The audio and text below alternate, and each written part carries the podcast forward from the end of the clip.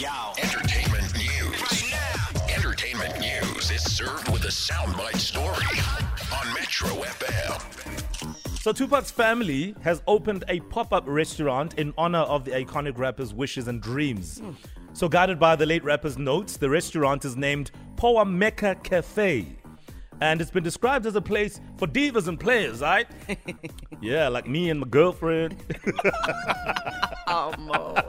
So, located in LA, Tupac wanted it to be, quote, the perfect hideout for those who wish to escape the world's cold reality.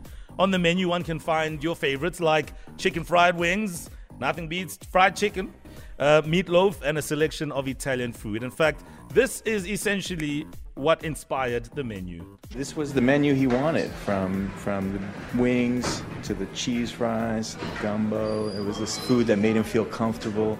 I mean, apparently, literally, like every day in the studio, these wings were driven to him by Molly.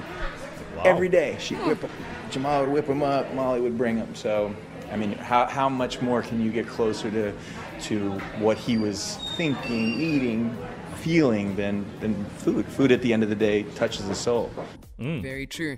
I still believe Tupac is alive. But anyway, the Soundbite team went out to review the restaurant, but things took a dramatic turn when an unidentified man came in and caused a bit of a stir, busy interrogating the kitchen staff. But here's the part of what happened. I'm not here for any other issues. I just need to know where are the pods.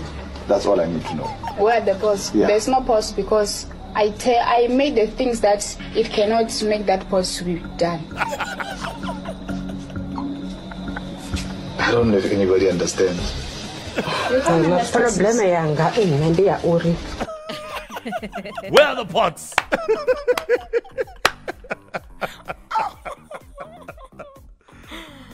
All you gotta do is uh, do the things that make the pots, and I hope Tupac's restaurant will do exactly that.